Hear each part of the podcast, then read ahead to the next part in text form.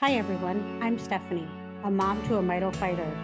On our podcast, Energy in Action, we talk all things Mito, and I'm glad you're here to learn and to be part of our community.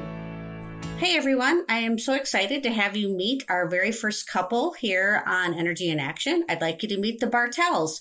Hey guys, why don't you just go ahead and introduce yourselves? Hi, I'm Jake, uh, Jake Bartel. And I'm Cami, Jake's wife. I'm just so excited to have you guys on here. Like I said, you're our first couple and you're also our first young couple. So why don't you go ahead and just give everybody kind of the cliff notes on how you met and how long you've been together and we'll go from there. Well, we met at college.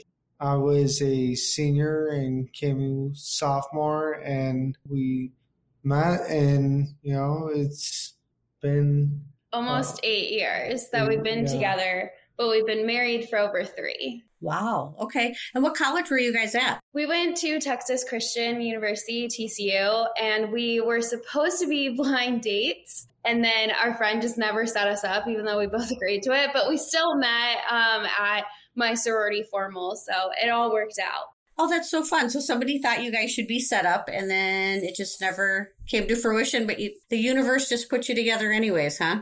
Yes. Oh wow, I, I really like that. So, what were your majors at at, at uh, TCU? I was a political science major, and I was in what's called strategic communication, which is essentially like public relations, advertising, and marketing. Wow, all right. So it's you guys have been together for eight, and you've been married for three. So, Cami, what's it like being married to somebody who has uh, has a rare disease or health concerns that are just sometimes can be overwhelming? Yeah, it is really difficult at times. So our our situation is kind of unique because we didn't know he had MELAS, mitochondrial disease, until five months after we were already married. So that's when he had a seizure and we were in the hospital, and that's how we found out about the diagnosis. And I think for a while I really struggled with it. I was in therapy and things because I think when you get married, there's almost a certain sense of assurance that you feel of you found someone and now you can build your life together and you start talking about a house and kids and things like that. And having a, a rare diagnosis like this especially so suddenly is just really shocking. And it kind of makes you realize that nothing in life is guaranteed and that you just really do have to appreciate every day together. So when the diagnosis initially happened, it was definitely a really big struggle for me. And we got married kind of young. I was 22. And so I was going through this, going through my husband having this very rare d- diagnosis that no one knew a lot about. Not a lot of my friends were married at the time. So it was a very, I think, isolating experience at the beginning.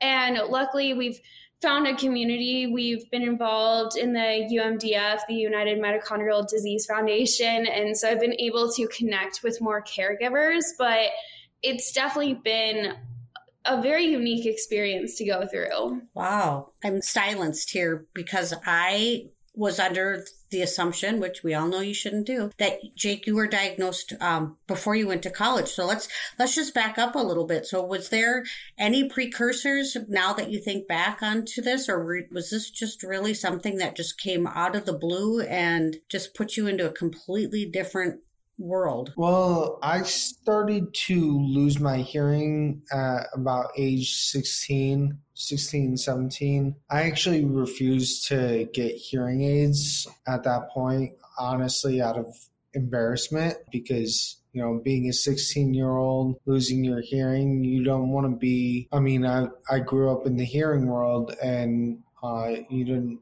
I didn't want to be known as all of a sudden uh, someone with hearing loss uh, because we had no idea why I was losing my hearing. Uh, everyone blamed it on me listening to music too loud, but I turned out. Uh, I mean, I eventually found out I had MIDD and MELAS, but MELAS also is the main thing that I suffer from. But losing my hearing at 16 I didn't get hearing aids until I believe age 22 uh, because I was just so embarrassed. Oh my gosh, I'm so sorry to hear you say that. I can't even imagine not having full hearing for six years. That had to have just been almost. Did you do you think maybe you were going through more of a depression than a rebellion state? Could be a combination of both. I know uh, the first set of hearing aids I got were the in ear concealable hearing aids because it was able to cover enough hearing loss at that moment. But over time, it's gotten much worse. And uh, currently, I wear over the year larger hearing aids, but without them, I'd probably fall in the category of deaf. Wow. So you made it all the way through college without having any sort of hearing device. Yes, uh, I'm focused on reading lips, repeat, asking for repetition, and I was able to make it through uh, through undergrad. Later on, I for sure needed uh, the hearing aids to be able to uh, partake in full everyday life. Oh, definitely. Are you glad now that you're just like, I'll take whatever I can so I can hear it all? Yeah. I mean, I'm now at the point in which I'm old enough to know that, you know, it's it's okay that I have these hearing aids. It, you know, if people don't like them, that's that's on them. That's on them. That is true. Wow. So the hearing loss started and then you had your first seizure at 22?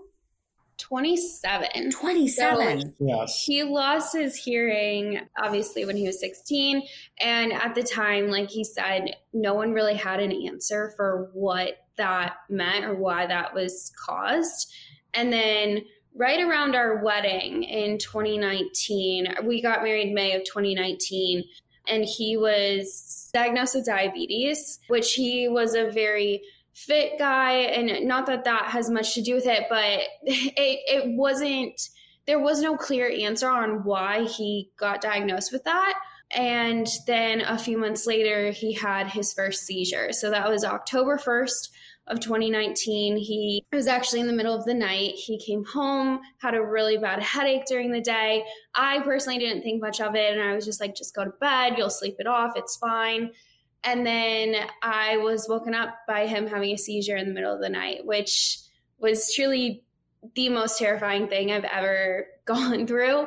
And so I called 911, we went to the hospital and I I actually had a fluke seizure when I was a child, so I kind of thought that that's what this was. I was like, "Oh, they'll get checked out, they won't see anything, they'll send us home, it's fine."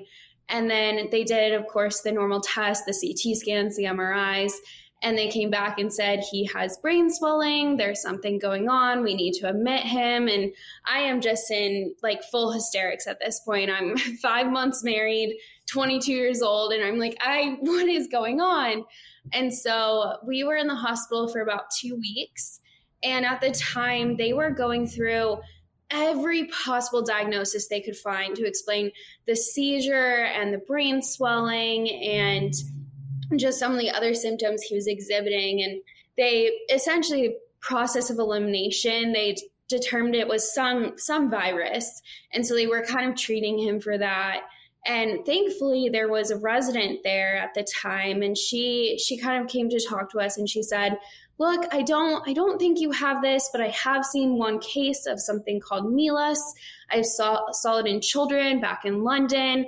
And she mentioned, you know, she thought it was because he had hearing loss, he had diabetes, he had the seizure, and he had high lactic acidosis. She was like, This it looks like it could be this, but it's super rare. I don't think you have it, but we might still want to get the test just in case. And we decided, well, there's there hasn't been a clear answer. I wasn't fully convinced that he had the virus they said he did. So we went ahead with the test. And luckily, over the two weeks he was in the hospital, he started to improve. The IV fluids, something helped, and he was actually able to come home. And so, for a few months after the hospital, I just kind of forgot all about it. I was like, that was a weird time. Maybe he had a virus or something, but he's fine now. And then it was December of 2019 or January of 2020, we got the official diagnosis that he did, in fact, have MELAS. So I'm so thankful to the resident who discovered that, but also it was just everyone was telling us that this was so rare. There was no way he would have it. They said that no one got diagnosed this late in life. And so it was definitely very shocking to get the news. But that's kind of the full story of how we found out about his diagnosis. Wow. Were you guys alone to, are, your, are your families close by? Or I'm just trying to figure out your support system here because Cami, my heart as a mom is just breaking wide open for you right now. Thank you. Luckily, we have a really good support system. His mom lived in Chicago at the time, so she was at the hospital with me, and I'm so thankful because there were some days in that hospital where the doctors were talking to me that I just was breaking down and she was the one to kind of help step in and say like hey like we need to stop this conversation right now. So i'm so grateful to her. And jake's dad flew out. He was in arizona at the time so his dad flew out to be with us uh, my parents, they didn't live in Chicago, but they were calling me all the time. We had a lot of friends who came by the hospital and played board games with us while we were there. So we definitely had a very strong support system. And to this day, we have really great friends who really understand, well, as much as they can understand about MELAS, they're here to support us. And um, we actually moved to Arizona to be closer to Jake's family. His whole family lives down here. So uh, we definitely have a really great support system. Wow, that is great to hear. So you were diagnosed in Chicago then? Yes. Wow. Okay. You are very fortunate that you had the the resident, like you said, who was just piqued enough in curiosity to say, I don't think this is it, but let's just check it out. Right. Yeah. Wow. And it took a few months for you to get the genetic study back? Yes. Yes. And I got a subsequent genetic test to double check on the MELAS because um, one genetic test just didn't seem to be enough. Uh, be, and so uh, we got different heteroplasmy levels on both genetic tests. Heteroplasmy being the, I believe, the exhibit of how much it really shows up in your body. It moved from 46% all the way to 92%, I oh believe. That's so, a huge variant. Yeah. And so we basically got a double confirmation on Okay. And now now that you've been diagnosed, has anybody else in your family gone through any testing or looked to see if maybe they potentially have the gene or a mutation of such? Uh, my mom ended up uh, getting genetic tests also. Uh, she exhibits much less symptoms. She's uh, coming on, I believe, age 63. So she she has been diagnosed with it, but no major issues. I know it's maternally inherited, but uh, no one else in the family's uh, been confirmed. Wow. So your mom is symptom free at the time? She does have diabetes, but her hearing is normal and she's doing well. Oh, well, that's that's really good to hear. So I have to ask because most mito patients don't do well in the heat, and you guys went from the Windy City, which is also challenging for mito patients, right down into the absolute hottest place in the country. How how have you managed that? I really actually enjoy the heat because a lot of my body gets extremely cold. My feet, particularly my hands, will also get extremely cold. But I actually say that it's beneficial for me. I second that. He absolutely loves the heat. He's constantly cold. If it gets below like 80, he's like, I'm cold. I'm like, it's so hot. But I remember one doctor in Chicago because he was complaining that it was cold in the hospital. They mentioned, well, because your mitochondria is like the main main way that your body builds the i think it's called like brown fat or something that helps keep your you warm he doesn't have that necessarily. Like his body struggles to produce the type of fat that like insulates your body. So he is actually colder than most people. Um so the heat has been really well really great for him. Wow. Boy, that is that's a fact I've never heard before, but it makes absolute sense the way you just explained that. So, wow, that's so interesting. So now who like where do you guys go for care in Arizona? Where's your doctoring place? What a great question.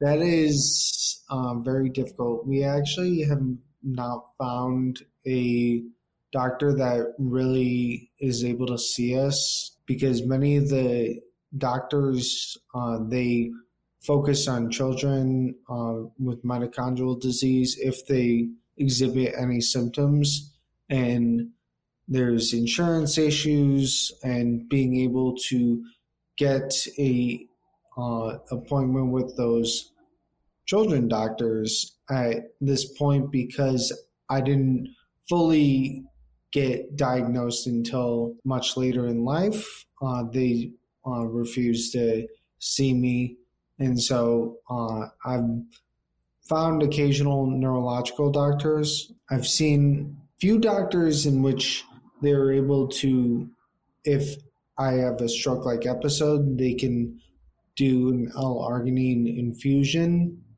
which has been helpful. But unfortunately, it's just it's very lacking in resources in Arizona. Definitely. Well, it's it's it's lacking all across the country, but yeah, I would agree. Arizona is one of the places we have a lot of patients who call and ask if we know of any care providers for adults because you are right. It is very hard to find adult providers because most people don't get diagnosed at this age. So you're you're fortunate that you got diagnosed, but it is a tricky tricky place to be. Yeah. yeah. I will say as being the caregiver and a wife of someone who has this, it has been incredibly frustrating for me. And I, I don't mean any disrespect to people in the medical fields, but I have to carry notes in my wallet and notes on my phone in case he ever goes into the hospital because there's certain ways you have to treat MELAS.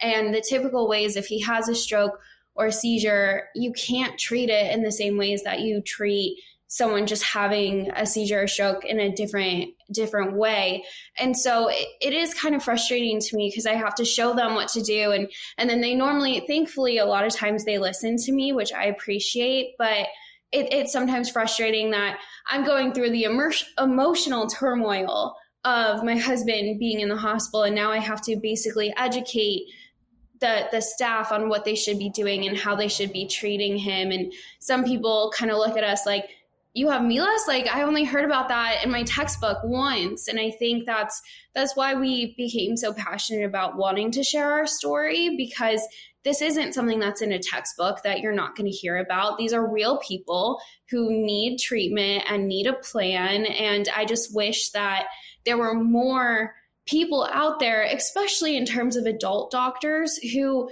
knew about this and knew how to treat it at least to some level. And we we had a really great doctor in Chicago who knew a little bit about MELAS. She had a few MELAS patients um, so she's been incredibly helpful. But yeah since we moved to Arizona it's been just a really big struggle of uh, doctors who know about MELAS only being pediatric doctors and not being able to see Jake and adult doctors not understanding MELAS. And so it's just, it's definitely been a struggle. And hopefully, working with UMDF and Mito Action, we can hopefully make some headway there. But yeah, it's definitely been difficult. Definitely. I I do love your passion about that. I, I agree. And just telling these stories, and that's why we do the podcast, is we find so many providers listen in and hear of these struggles and it it sort of breaks their spirit a little bit too because they're trying to find the patients to help. And it's almost like that that old you know adage of misconnections right? They know they know they're out there but it's hard to get everybody matched up. And the patients know there's physicians out there but it's hard to get matched up. And do you find like the pediatric doctors are willing to help i don't want to say counsel or educate the adult doctors? Or is there any way that you guys could bridge some of that care so that they could at least call and ask another professional for help instead of putting all that responsibility on you as the caregiver? I don't think we found that yet. I'm sure people are willing to. Um, just with us moving here, we just haven't really been able to make those connections yet. Luckily, we went to the Mito conference back in June, and so we did get connected with a few doctors who are at least a little closer to us. Um, I think there was one in San Diego, there was one in Arizona. So we're working to build those connections right now, but it's definitely not it's not as easy as just looking up a primary care physician yeah. online and just going to anyone. So Nope, it sure isn't. I know there's a, a great doctor at UCLA who specializes in uh, and mitochondrial disease, Dr. Stanley Nelson. So there's one that you can think about. He's phenomenal. And he's one of those people who, the minute he hears something interesting, he just wants to dissect it all and like pick it apart and figure it out. And I love people who want to make a puzzle into a bigger puzzle, but yet put it back together. I don't like people who just take everything apart and then walk away. yeah. Cause we have enough of that. So, so tell me about like, um, like your work life balance, Jake. Are you able to work? Do you have a, do, what is it that you, you do? Well, I actually, when I was diagnosed, I became a licensed attorney in the state of Illinois and District of Columbia. But that's uh, right after the pandemic started. Uh, I had a reevaluation on what I want to do with my life because I believe in trying to make an impact. And I, my favorite job growing up was being a camp counselor. And I knew I wanted to help kids, and uh, so I ended up going back to school uh, and getting my master's in elementary education, and I graduated very recently, and I'm going to be teaching. So I'm very excited. Oh my gosh, that's so exciting! What grade level do you want to teach? Uh, I'm uh, going to actually be teaching sixth grade science and social studies. Lord help you. That is a mean age. that is those those kids are mean. Just gonna say it. I've survived three of them on my own. My own. So wow, good for you. My oldest daughter is a teacher. and She's a third grade teacher, and some of the stories she comes home with, we always look forward to story time with Ashley because classroom stories are just endless and good for i love that you just kind of took that time to look in inward and say see where your passion was and how you could put that back out into um, a vocation. That's that's a that's amazing. Good for you. Thank you. So do you start next fall? Uh yeah starting a couple weeks. So yeah i'm very excited. And I something that I kind of reflected on is I feel like a lot of people probably did during the pandemic is what you want to do with your life. And so I definitely took that into account is what I want to get out of this. And especially after the diagnosis, because um, one of the first things that I did once I got diagnosed was I looked up life expectancy.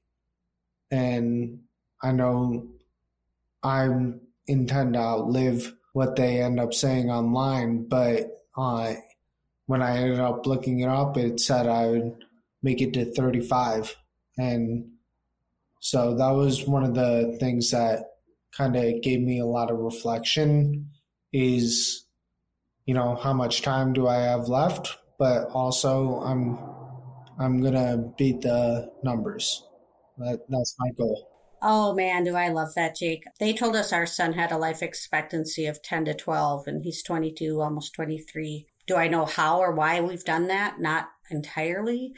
But I, I know that the research that's gone into mitochondrial disease, specifically MELAS, um, I think I think you've got a good shot at breaking those breaking those records. So good for you. I like that. As I'm hearing this, I'm just wondering as a as a young couple, how do you guys structure your your work life balance and making sure that every day just counts i don't know i would say we've always been good about um, we tend to have dinner together most nights if we can and we watch tv together some of our favorite shows and we're really intentional about not being on our phone a lot. I guess we haven't been great about that lately, but we try not to be on our phones when we're together so that we can really just be in each other's presence. And we take date night very seriously. So either Friday or Saturday, depending on our schedules that week, we will have a whole night, no phones. We'll go to a movie or go to dinner. Uh, this past weekend, we went to Top Golf, which was super fun. So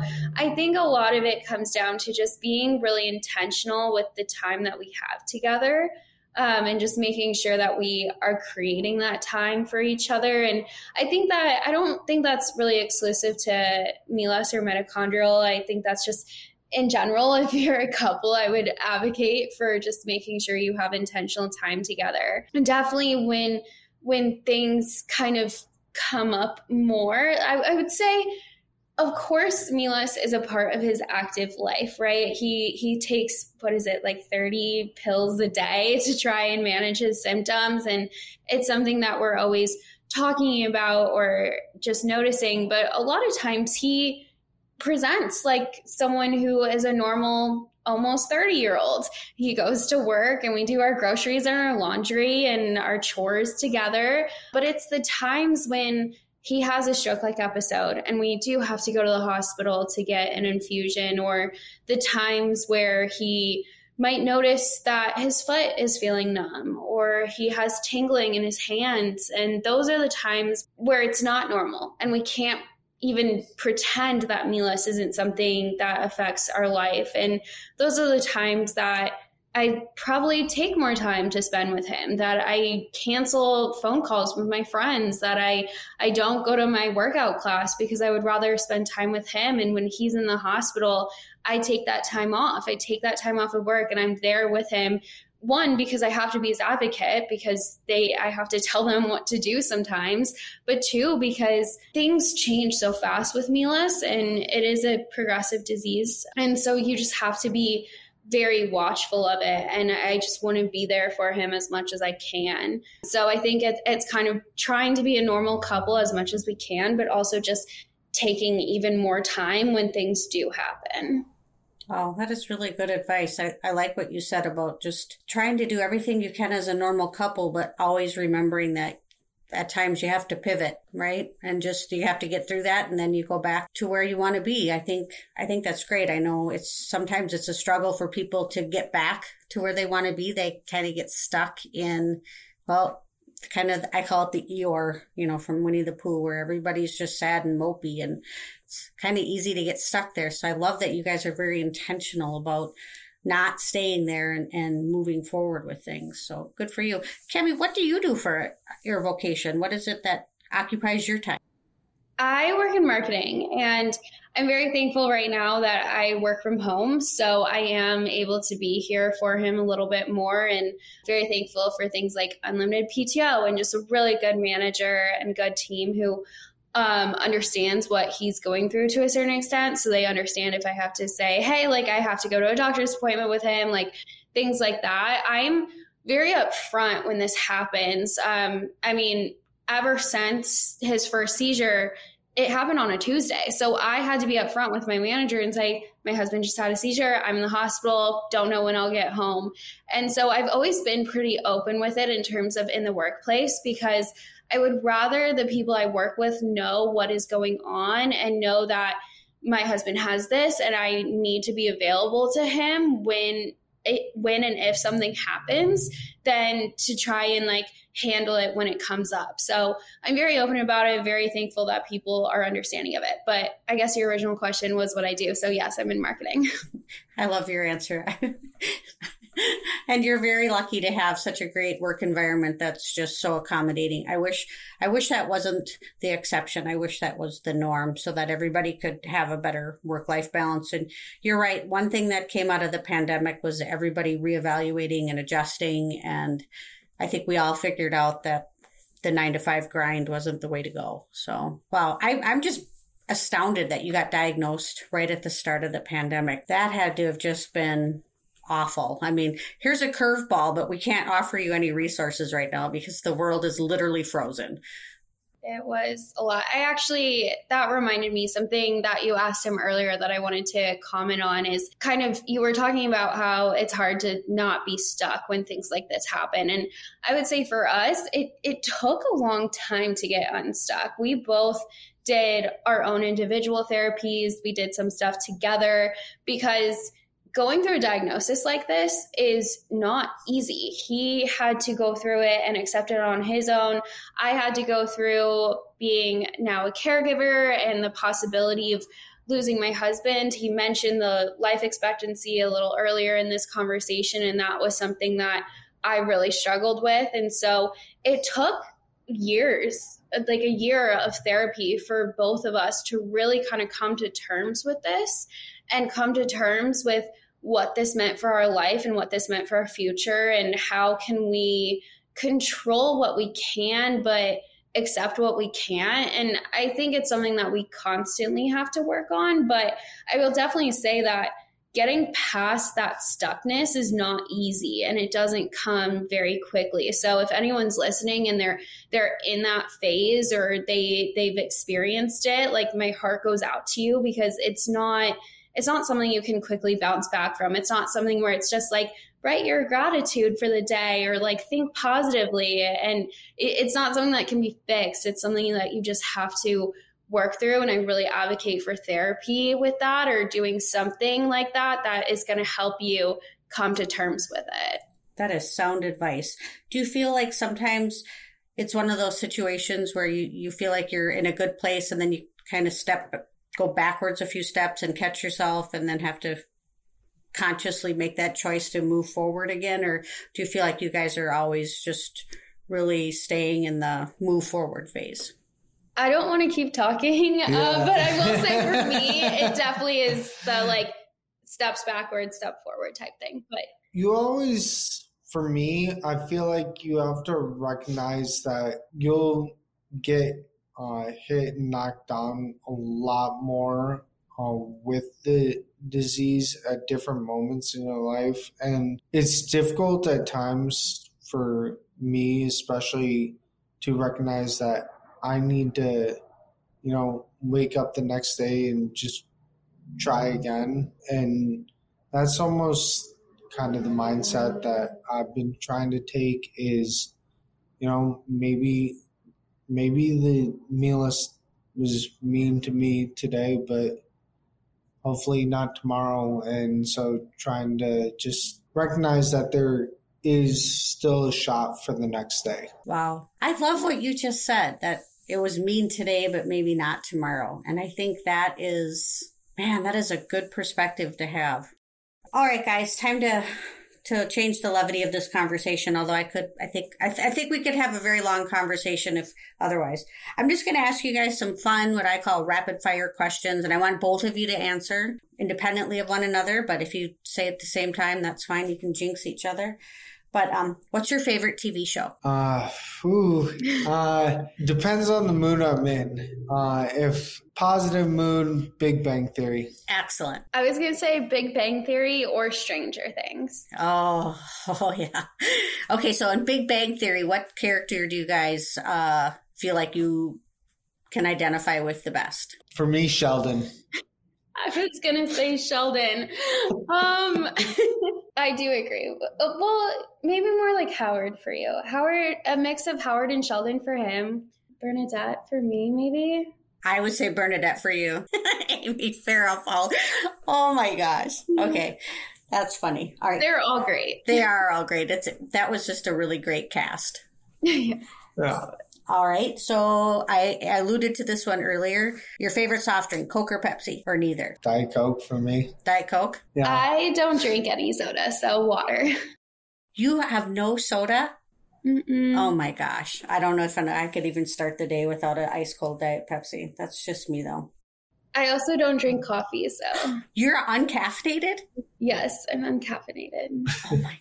How do you where do you find all your zip? I don't know. when I find out, I'll let you know. you should sell that when you find it. Wow. I, I know. It was like million dollar business right there. Right there. Wow. So, which one is your favorite season or holiday? I love Christmas. And I, if I was back in Chicago, I would say summer was my favorite season. But now that I'm in Arizona and it's so hot in the summer and you can't do anything, I'm going to change that to fall. I do love fall. Nice. Uh, fall for favorite season, but gotta love Christmas. We're me. big Christmas people. Yeah. We our whole apartment gets decked out. We have like Christmas lights everywhere. It's very cozy. Oh, I love that. I love making things cozy. We celebrate the Christmas season in my house um, Scandinavian style, and there's I always pronounce it wrong, and I'm sure somebody will write in and correct me. We call it hygge, H Y G E E style, where it's just means cozy and everybody gets new jammies and a book and we just and chocolate because chocolate is like the thing. And we just all cuddle in and read and eat our chocolate and candlelight. And it's just so calm. I love that. So I, I get that with you guys. So what's your favorite Christmas movie then? We okay, so every Christmas day we have a tradition now where we watch four Christmas movies because it's our favorites. And we've done this for the past few years now. So we always watch Elf, Home Alone, Home Alone 2, and The Holiday. Those are a combination of like our two our favorites. I love The Holiday. And I also love Elf. Elf makes me laugh out loud. Will Ferrell is amazing in Elf. So funny. so funny.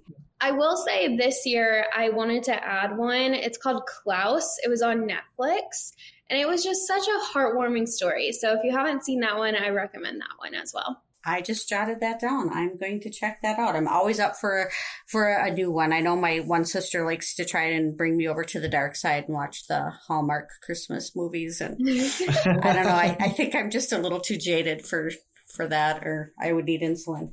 All right, my last question for you guys: What meal would you never say no to? Pizza. Pizza. Yeah. Pepperoni pizza.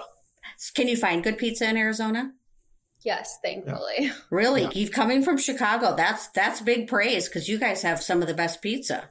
Well, they just actually opened Lou Malnati's here at Deep Dish Pizza, and that's actually we had a deep dish at our wedding, and that was the deep dish we had. So, You you guys served Lou Malnati's at your wedding?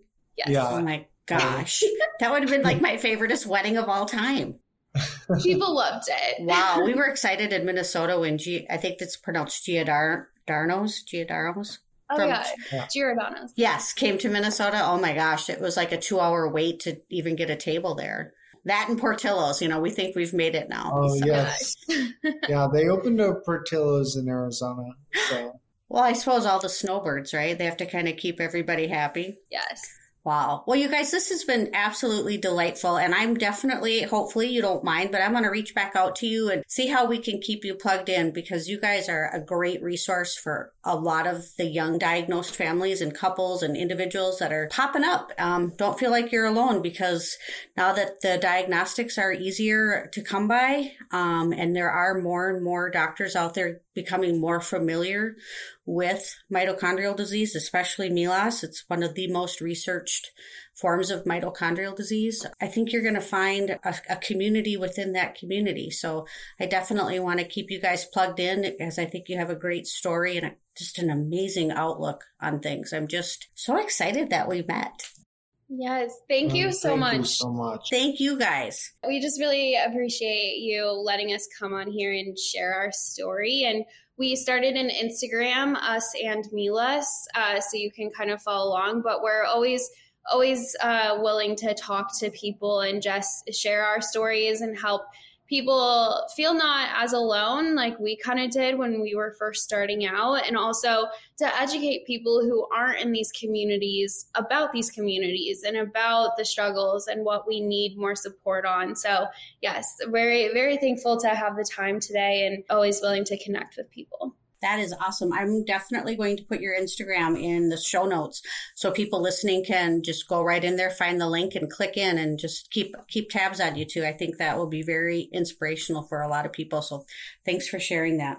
And thank you so much for your time. You bet, Jake. It was great to have you guys on. Thank you for tuning in to this week's episode of Energy in Action. Remember to give us a five star rating on your listening app. This helps to boost us up the charts and makes it easier for others to find us. You can find all of the links and details that we share today in the show notes or at mitoaction.org. Have a great day, and we look forward to having you join us next time.